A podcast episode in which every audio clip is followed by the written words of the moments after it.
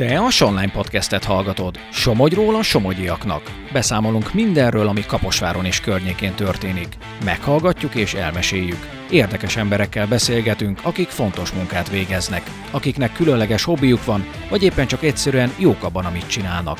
Ez a Sonline Podcast. Somogy hangja. Tarts velünk! Kezdünk! Kezdjük az elejéről, hogy hogy jött egyáltalán az az ötlet, úgymond, hogy te játékvezető szeretnél lenni? Hát nagyon egyszerű, mert ugye fociztam már gyerekkoromtól fogva. Ö, gyerekkoromban Balaton lelén, aztán meg 15 éves koromtól fogva Siófokon a, az utánpótlás csapatokban, vagy a korosztályos csapatokban és miután onnét 18 évesen elkerültem, utána pedig ilyen, hát megyei szinten, aztán végén uh, végén meg MB, tehát MB3-ba fociztam, ez a lényeg, és akkor uh, a lényeg az, hogy uh, Maraton lelén volt két idősebb játékvezető. És jó kapcsolatom volt velük, meg vezettek is nekem mérkőzést, és akkor ők, ők, ők mondogatták már régóta, hogy hogy gyere, vizsgázzál le, legyél játékvezető, és, és akkor alapvetően 23 éves, 2003-ban, 23 éves koromban levizsgáltam. De akkor még aktívan fociztam MB3-ba. Uh-huh.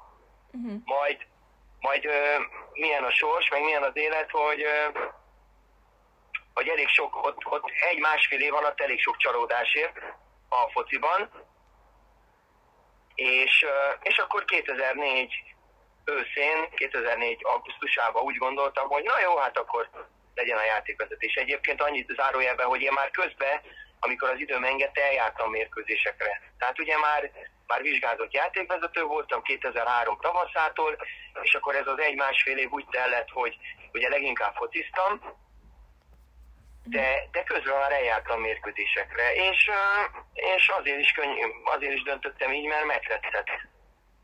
Uh-huh. Megteszek. Nyilván, nyilván nem azt tetszett, amikor szittak a nézők, meg, meg konfliktuson volt a játékosokkal, hanem önmagában az, hogy ez is egy mozgásport, ö, ott is azért ugye csapatba dolgozol, mert, mert hárman mentek egy mérkőzésre, ö, meg, meg ö, annó még ez úgy működött, hogy a mérkőzés után ott mindig megkaptad a játékvezetői díjadat. Uh-huh. És akkor tudod, így, így, így az is jól jött. Összességében ez a lényeg, hogy, hogy megtetszett. Uh-huh.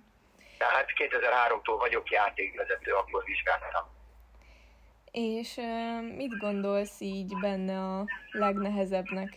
Vagy számodra mi a legnehezebb benne? Hát a legnehezebb az a kezdetek.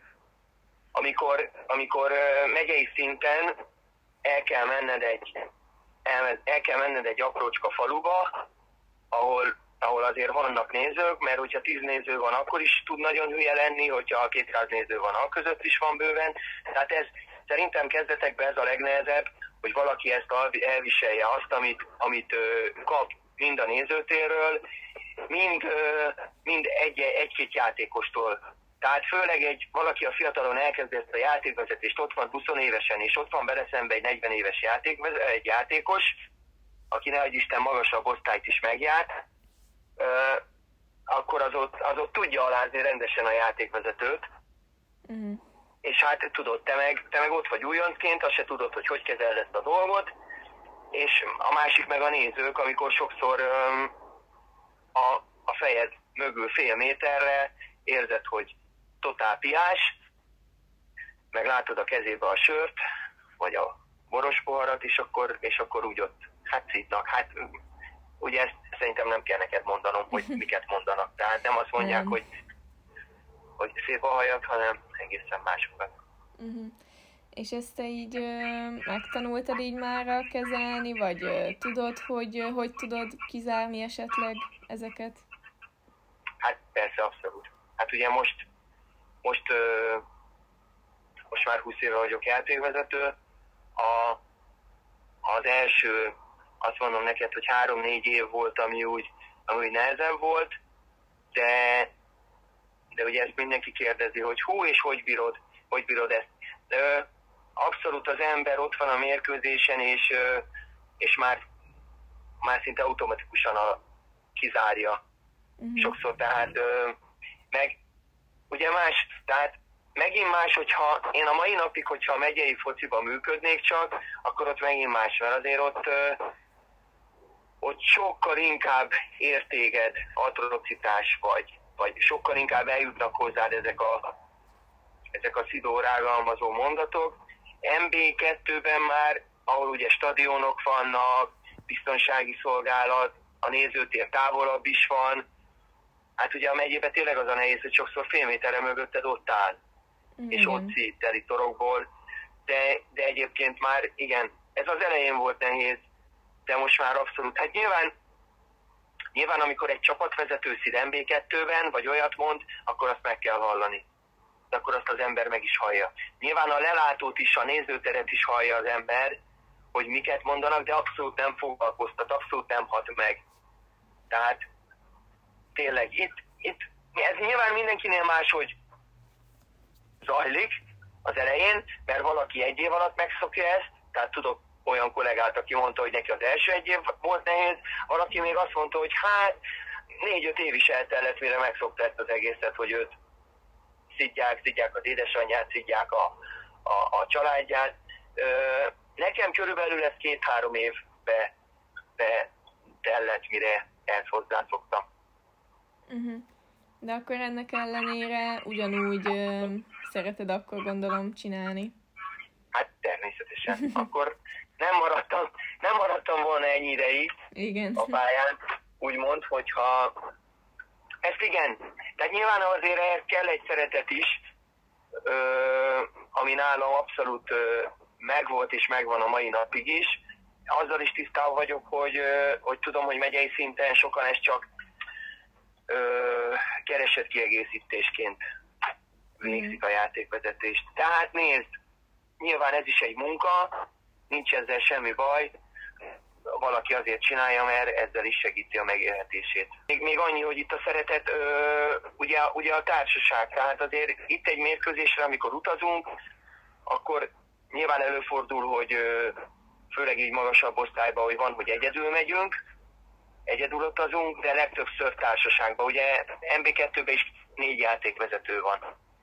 És, és ugye a társaság is, hogy mit tudom én, el, elutazol Nyíregyházára, és akkor valakit felvettel Siófokon, és akkor utaztok, megálltok, isztok egyet, beszélgettek, beszélgettek sportról, beszélgettek családról, a fiúk beszélgetnek a csajokról, hazafelé, tehát lemegy a meccs, a mérkőzés után vacsora, hazafelé jövünk, megint iszunk, összefutunk másokkal, tehát ez is, ez is hozzátartozik. Tehát nekem nekem ez a hobbim is. Tehát, hogyha szeretetről beszélünk, akkor nekem ez valahol hobbim is, és tök jó, hogy a hobbimmal pénzt is keresek, a hobbimban jól érzem magam, tehát nyilván a hobbi az, ahol az ember jól érzi magát, mm-hmm. úgyhogy ez is egy fontos dolog. A lesnél sok mindent kell figyelni, mert kell figyelni a passz pillanatát, kell egy vonalat, tehát vonalban kell lenned a leshatáron, azt kell figyelned, kell védők, a védők támadók helyzetét, és közben még egy paszt is, ami lehet, hogy sokszor 50-60 méterről odébről jön. Tehát nehéz szakma ez, nehéz mm. szakma a játékvezetés önmagában, ezen belül mind aki a mérkőzést vezeti, annak is nehéz dolga van, meg az asszisztensnek is nem nehéz dolga van, tehát ez egy, ez egy összetett dolog. Gondolom hétvégén vannak így a mérkőzések, tehát így mennyire tudod beosztani az idődet, szóval egyik hétvégét se szabad, vagy azért vannak olyanok, amik, amik szabadok? Persze, igen, abszolút jól tudod, a mérkőzések hétvégente vannak, és, és abszolút be lehet ezt osztani. Hogyha van olyan időpont, amikor te nem szeretnél mérkőzésre menni, mert külföldön vagy, vagy nyaralsz, vagy tudod, hogy esküvőre mész, akkor, akkor le kell iratkozni előre.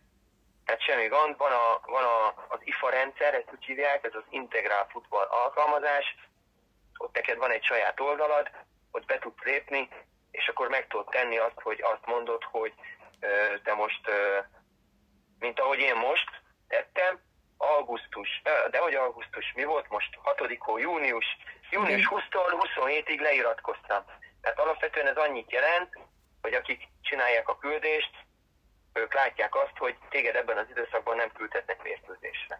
Uh-huh. Tehát én azt gondolom, azt gondolom, hogy ez tök jó működik. Az a lényeg, hogy előre kell tervezni, mert olyan nincs, hogy most péntek van, és te azt mondod, hogy vasárnap nem akarsz meccsre menni. Tehát az országosban nincs ilyen. Tehát ott két héttel előre le kell iratkoznod. Uh-huh. Ez, a, ez az egyetlen egy feltétel, úgymond. Uh-huh. Ö, ugye ezen kívül, amikor bajnoki szezon van, akkor nyilván hétvégente előfordul, előfordul, hogy szerdán is vannak mérkőzések, de ezt is tudjuk előre, uh-huh. hogy mikor, meg ugye van a téli szünet, meg a nyári szünet. Hát akkor pedig ugye nincsenek. Ja, igen, igen. És, de, de, igen, de jól tervezhető, jól tervezhető ez, abszolút. Uh-huh. Na, akkor jól van. Uh, és nektek így vannak uh, rendesen uh, edzéseitek is? Igen. És azok így hogy néznek ki, vagy milyen időközönként vannak? Tehát az MLS központilag tart edzéseket Budapesten. Ugye nyilván innét vidékről, tehát oda, oda a Budapest és a környékbeliek járnak. Uh-huh. De van egy központi edzőnk, aki, aki minden héten kétszer küldi e-mailt, hogy milyen edzést kell teljesíteni. Uh-huh. És, és alapvetően ennyi. Tehát egy nagyon jól ábrákkal, szöveggel együtt nagyon komoly edzésterveket kapunk, és alapvetően ezt kell teljesítenünk. Az edzésnek miért van jelentősége? Azért, mert nekünk is minden évben négy-öt alkalommal vannak fizikai tesztjeink. Hogyha már itt a fizikai tesztnél járunk, akkor annyit még tudnod kell, hogy, hogy elméleti tesztet is kell folyamatosan csinálnunk. Ja, igen, igen. Meg a hallottam. És ez, igen, és ez pedig úgy néz ki, hogy van egy, egy elméleti kérdéssor, ez 25 kérdésből áll, és akkor azt kell kitölteni, uh-huh. és itt ami fontos még, hogy 90% fölött kell, hogy legyen az eredményed, mert különben ugyancsak az van, mint a fizikainál, ha nem sikerül 90% fölött, akkor nem mehet mérkőzésre. Te a Online Podcastet hallottad. Tarts velünk legközelebb is. További érdekes tartalmakért lapozd fel a Somogyi hírlapot, olvasd a sonline.hu-t, kövess minket a Facebookon és a TikTokon is. Helyi tartalmakért hallgasd a Hírefem adásait a 97.5 frekvencián.